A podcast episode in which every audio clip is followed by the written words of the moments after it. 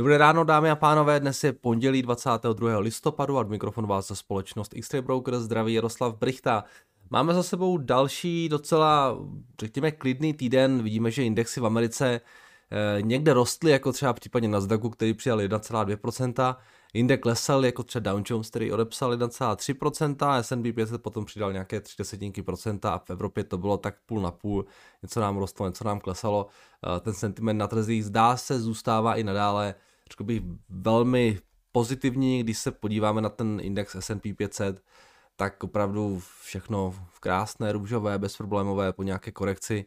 Zatím ani náznak, ani stopy, uh, teda S&P 500 na historických maximech. Částečně k tomu pomáhá to, že to, ta ekonomická situace zdá se zůstává stále docela dobrá a částečně, možná i trošku více k tomu přispívá taky to, že navzdory tomu omezování QIčka, navzdory tomu, že eh, ty sazby v Americe možná porostou už v polovině příštího roku, tak ty výnosy zůstávají stále nízké. V těch desetiletých splatností jsme na nějakých 1,55%, což si myslím, že je rozhodně eh, něco, co odrazuje potenciální medvědy od eh, nějaké větší aktivity eh, na finančních trzích. Takže v tomto ohledu ta situace je docela, docela pozitivní.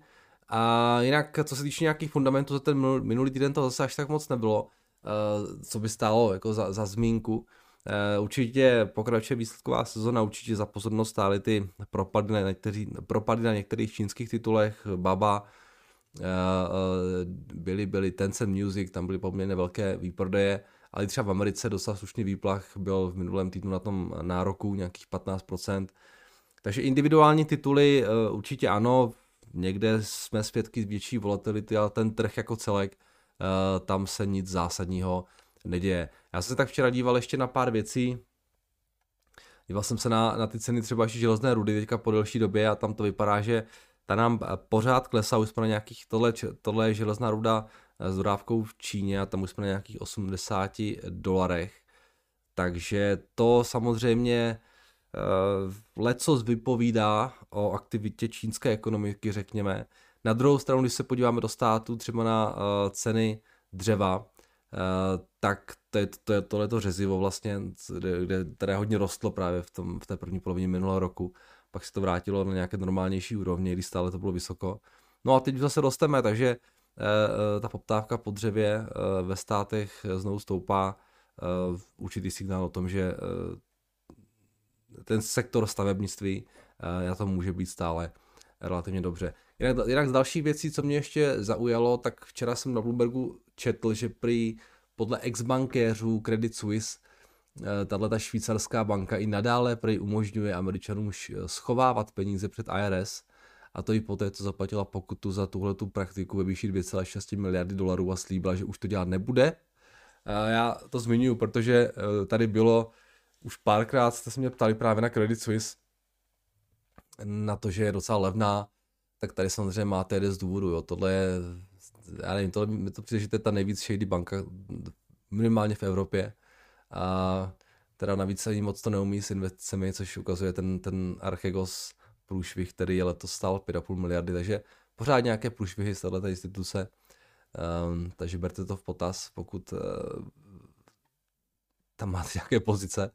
Uh, jinak uh, ještě jsem chtěl zmínit jednu věc. Uh, tady zase na, na Wall Street Journal vyšel docela zajímavý článek včera, Eh, podle kterého se situace v těch amerických přístavech prý začíná trošku zlepšovat. Psali tam, že v Los Angeles sice na kotvě v pátek stálo a čekalo na vyložení nějakých 71 kontejnerových lodí, a to je ale méně než rekordních 86, které tam stály v úterý, takže určité zlepšení. Uvidíme, jestli ten trend bude pokračovat, ale stále je to samozřejmě strašně moc. Uh, ale bude zajímavé sledovat, jestli se tady tyhle ty supply chainy a tady ty věci v těch přístavech trošku začnou sklidňovat v těch nadcházejících týdnech, měsících. Um, no, eh, to je víceméně všechno, eh, co jsem chtěl k tomu týdnu a nějaké prostě zajímavosti, co jsem přes víkend našel. Uh, co nás čeká v nadcházejícím týdnu, uh, když se podíváme na makrokalendář, tak uh, dnešek tam toho moc nepřinese, mám tam nějaký data z amerického trhu s bydlením, ale to je tak asi všechno. úterý výsledky PMI z Evropy budou přicházet, to bude docela zajímavé. Ve středu tam máme zasedání Novozelandské centrální banky, máme tam HDP z Ameriky a máme tam taky minit ze zasedání Fedu.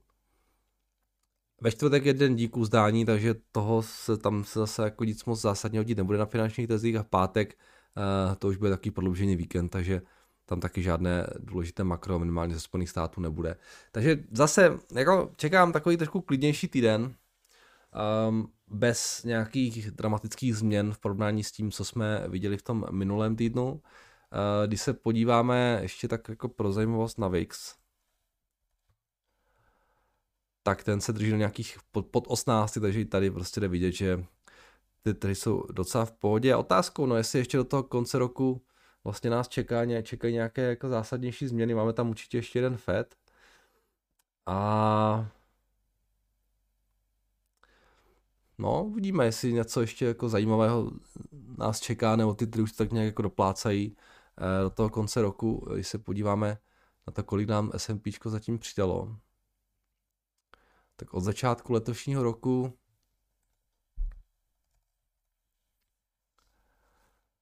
to už je 25%. Já si pamatuju, jak jsem tady začátkem roku vtipkoval a nemyslel jsem to vůbec vážně, že potom v silném roku 2019, 2020 uděláme letos 20%. Tak vidíte, jaký jsem byl pesimista? 25% během letošního roku. V minulém roce i s covidem nám S&P udělalo kolik?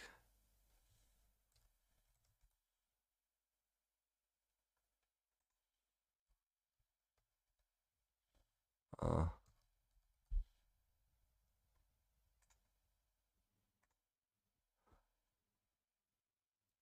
10%? Je to možná? No, prostě krásně nám ty trhy, krásně nám ty trhy rostou. Tak, um, ještě se pojďme podívat na do Xstationu, na, uh, na Forex, na ty další věci. Uh, tady v tom minulém týdnu docela klídek na eurodolaru, potom jak jsme jako výrazně spevňovali v těch minulých dvou týdnech, tak se to trošku stabilizovalo nějakých 31, 1, 1, pardon, tohle je Libra samozřejmě. A Jo, OK, takže na Libře se nám to stabilizovalo. Na Eurodolu jsme protože v tom minulém týdnu dokázali spevňovat, už jsme pod nějakými 1.13. Takže uh, řekl bych, možná jeden z důvodů, který tomu dolaru pomáhá, je právě to, že, že se tak nějak jako posouvají ta očekávání ohledně toho zvyšování amerických sazeb. Uh, možná bychom se mohli dočkat i toho, že Fed bude signalizovat, že to utahování, že to, že to kvantitativní utahování může být rychlejší, než třeba původně signalizoval.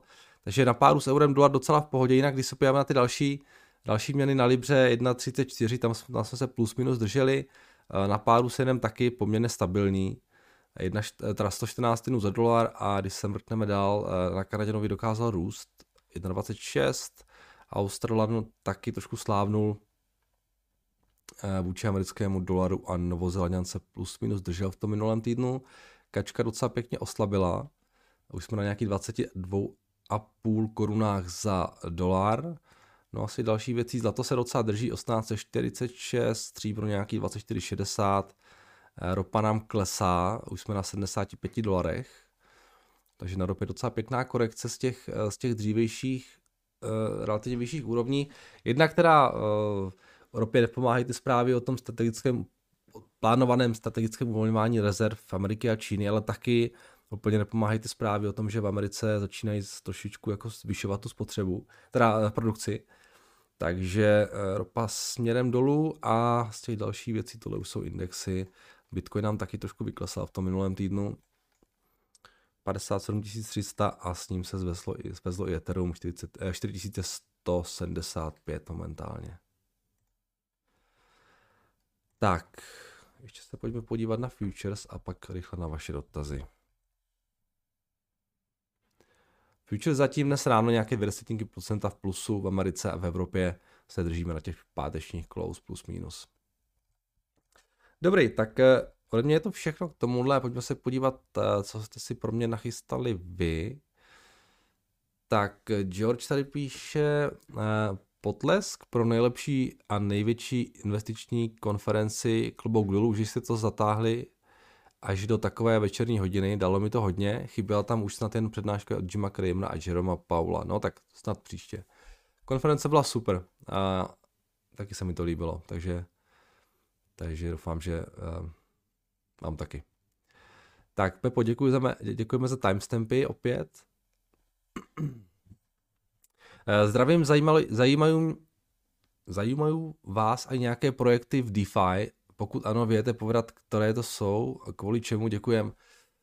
Um, tak DeFi mm, je zajímavý samozřejmě, uh, je tam to strašně moc a přiznám se, že přestože jsou věci, které jako si říkám, že jsou fakt jako zajímavé, zejména ty decentralizované burzy, různé, různé platformy, které eh, umožňují uh, úvěrování, jo, zatím ty úvěry jsou využívány hlavně na obchodování na páku, pak různé stablecoiny decentralizované, což mi přijde taky úplně skvělá věc. Uh, jako jsou tam zajímavé věci, které jo, potenciálně nějaké burzy taky decentralizované, nějakých cených papírů, když to mi přijde jako, že strašně shady. Uh, ale přestože mi to přijde zajímavé a tak jako to sleduju, tak upřímně jako si úplně nejsem jistý tím, že je to tak rizikové, tyhle ty projekty, jo. A navíc si nejsem úplně jistý, jistý že ty věci budou růst rychleji než Ethereum. Jo. Myslím si, že bezpečnější sázka, když už teda někde v tom prostoru chce být, je na to Ethereum samotné. Jo.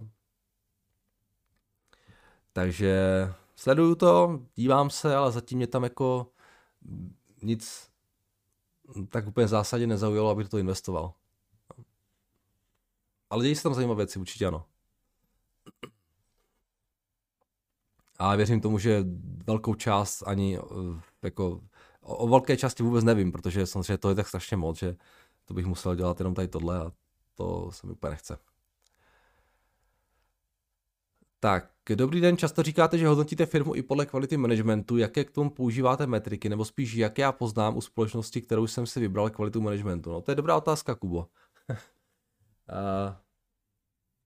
žádné metriky k tomu nepoužívám. Uh, snažím se jako maximálně uh, zjistit si o těch lidech, co jde. Jo. Uh, poslech, určitě, určitě si poslechnu earnings cally, určitě když nějaký podcast nebo něco na, na internetu existuje, tak, tak strašně rád poslechnu si. Něco na YouTube a se snažím se jako ty lidi s nějakým způsobem pro sebe jako vyhodnotit. Jestli mi přijdou zajímaví, jestli, jestli mi přijde, že tu práci dělají rádi, že je baví a že, že, že vlastně to není jenom ten nudný korporát, jo? ale že tam dávají do toho srdce. Jo? Já vím, že to je strašně jako obecné a, a jako nedá se to asi nějak úplně uh, uh, jako přesně kvantifikovat, ale, ale jak chcete hodnotit kvalitu managementu jinak, než, než pocitově? To podle mého názoru jinak se dělat ani nedá.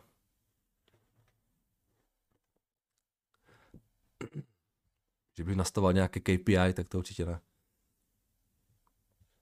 Tak zdravím, investiční konference byla super, jenom mě trochu chyběla analýza čínské Commonwealth.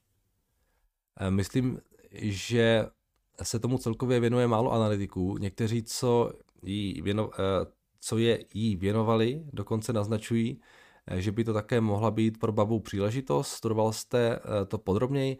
Já přesně nevím, co myslíte tím Commonwealth. Nemyslíte náhodou Common Prosperity, nebo nevím úplně, co, co tohle to znamená. Možná pan Branka, ne Branka, Vranka jako vrána, jo. Možná pan Vranka by taky věděl, byl skvěle na Čínu připravený. Co se týče čínského trhu a Číny celkově, nemyslím si, že dělají něco zásadně špatně. OK, nechtějí, aby děti seděli celý den u her, nechtějí, aby se data Číňanů exportovala ven a někdo je zneužíval. Není to jen něco, co si všichni podvědomně myslíme, ale kvůli zisku neřekneme. Samozřejmě rozumím, eh, že je to složitější, zmiňoval jste, že sám nevíte, co by se stalo, kdyby baba byla delistována z americké, americké burzy. A jak by se to řešilo, no můj broker mi před měsícem nabídnul transfer akcí do Hongkongu pod ticker, uh, jasně, uh, poplatek by byl minimální, okamžitě jsem toho využil a i když vím, že když k delistingu dojde, tak poklesne všechno, ale mám z toho dobrý pocit.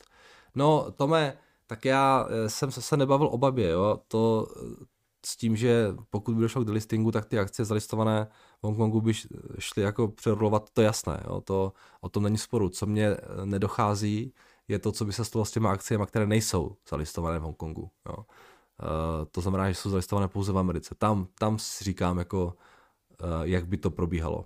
Tohle to je, tohle to určitě jde. Jinak s tím Commonwealth já fakt nevím, o čem mluvíte. Jo. Když tak to trošku rozvejte, ale nemyslím, nemyslíte náhodou to Common Prosperity. Uh, jinak teda, OK, dotaz tady žádný asi další nevidím. Jo, uh, díky za upozornění, bylo to potřeba. Jo, to je asi k tomu, k tomu minulému komentáři, jak jsem upozorňoval na rizika těch, těch NFT her. Vás, samozřejmě, jo, já, já doufám, že to je, všichni berete jako samozřejmost, že, že ty, ty kryptověci jsou jako extrémně rizikové. Jo a nikdy neinvestovat víc peněz, než si můžete dovolit ztratit, protože uh, tady ta ztráta je velmi reálná. Tak, tohle byly dotazy k YouTube a ještě tady mám dvě mi to dotazy. Od Martina, dobrý den, zdá se mi, že YouTube smazal dotaz, tak to zkusím zde. Při procházení nízkovalovaných akcí jsem narazil na sektor Residential Construction na společnost Pult Group – Eh, jde o klasickou společnost zabývající se výstavbou rezidenčních domů v USA. Sektor je celkově nízko naceněný a má i svá proti, zejména typují na dohled eh, zvýšení sazeb na delších bondech, takže zdražení hypoték, kterými se financují její zákazníci. Dále už jsem zatím na další negativní pultech nenarazil. Price earnings 8, forward 5,7, nízký dluh, který jsou schopni splatit za celka půl roku. Je to větší stabilní firma ve svém sektoru pod DR Horten. Lenar NVR jsou pult eh, čtvrtí největší, čísla vypadají proporčně jako první dvě společnosti, ale za nižšího price earnings. Navíc cena akcie není úplně na all time high, opět oproti prvním třem firmám. Pult dlouhodobě stoupají tržby i zisky, ještě z dob před COVID. Účetnictví má na mě působí trochu jako kostko, ale mnohem levnější. Děkuji za názor, hezký den. tak se na ně pojďme podívat. Ticker PHM říkáte.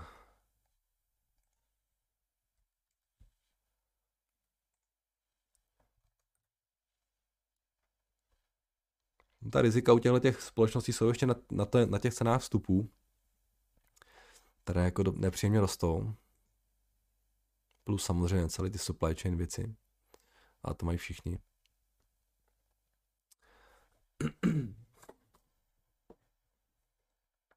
No, uh, je to tady stejně jako těch dalších stavařů, jo. Uh, ty, ty earnings moc pěkně vyrostly díky tomu boomu, kterým si teďka prochází americký trh s bydlením. A to trošku jako snížilo ten price earnings. Ta cena nerostla až tak moc, ale jo, když se podíváte na ty forward, to vypadá všechno krásně a pokud to tak bude, tak je to super, ale, ale to jsou jako, to je cyklické high, jo, takže bacha na to, aby vás ty nízké price earnings nemátly, protože před covidem uh, ty tržby v podstatě byly na 6, teda ty zisky byly 600 milionů, miliarda, uh, miliarda, jo. Teď je otázka tak naprosto klíčová pro každého, kdo investuje do těch společností, je ta, jak dlouho ten boom na tom trhu s bydlením bude trvat. Jo. Uh, pokud bude delšího charakteru, tak samozřejmě souhlasím s tím, že ty akcie jsou levné. Akorát mě se na to nechce úplně moc spekulovat, abych řekl pravdu. Jo. Jinak eh, tyhle ty stavební firmy všechny vypadají docela fajn, co se týče nějaké jako té pozice, uh, jestli podíváte dluh, v podstatě žádný. No, tady, tady dá se všechno šlape.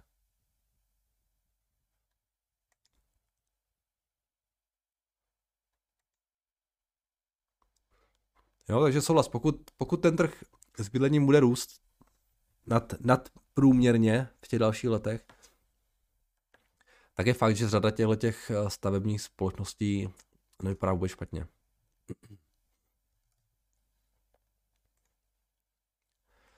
Tak, ahoj Jado, mohl byste se podívat na ACS, eh, zabývají se stavební činností po celém světě od dálnic přes elektrárny, letiště, něco v životním prostředí až po školky. Nyní je na zajímavé ceně, mohli byste si prohlédnout hlavně procento rozložení stavební činnosti, kolik procent tvoří tržby z dálnic, letiště a tak dále.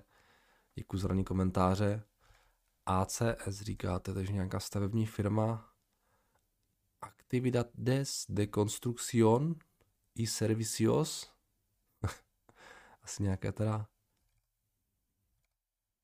španělská.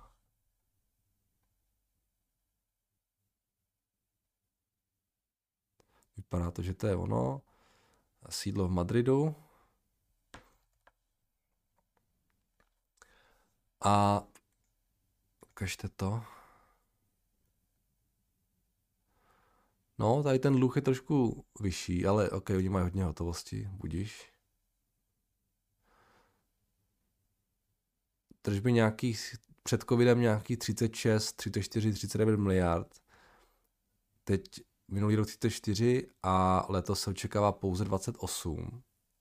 Tam je docela velký propad tržeb v těch, těch, těch výhledech. Což je zajímavé. Nečekal bych tak moc. A, a net income tady je více méně stabilní kolem těch, no, řekněme, že nějaký těch 700 milionů, 670 milionů by mohli dělat, což by byl price earnings nějak kolem těch deseti,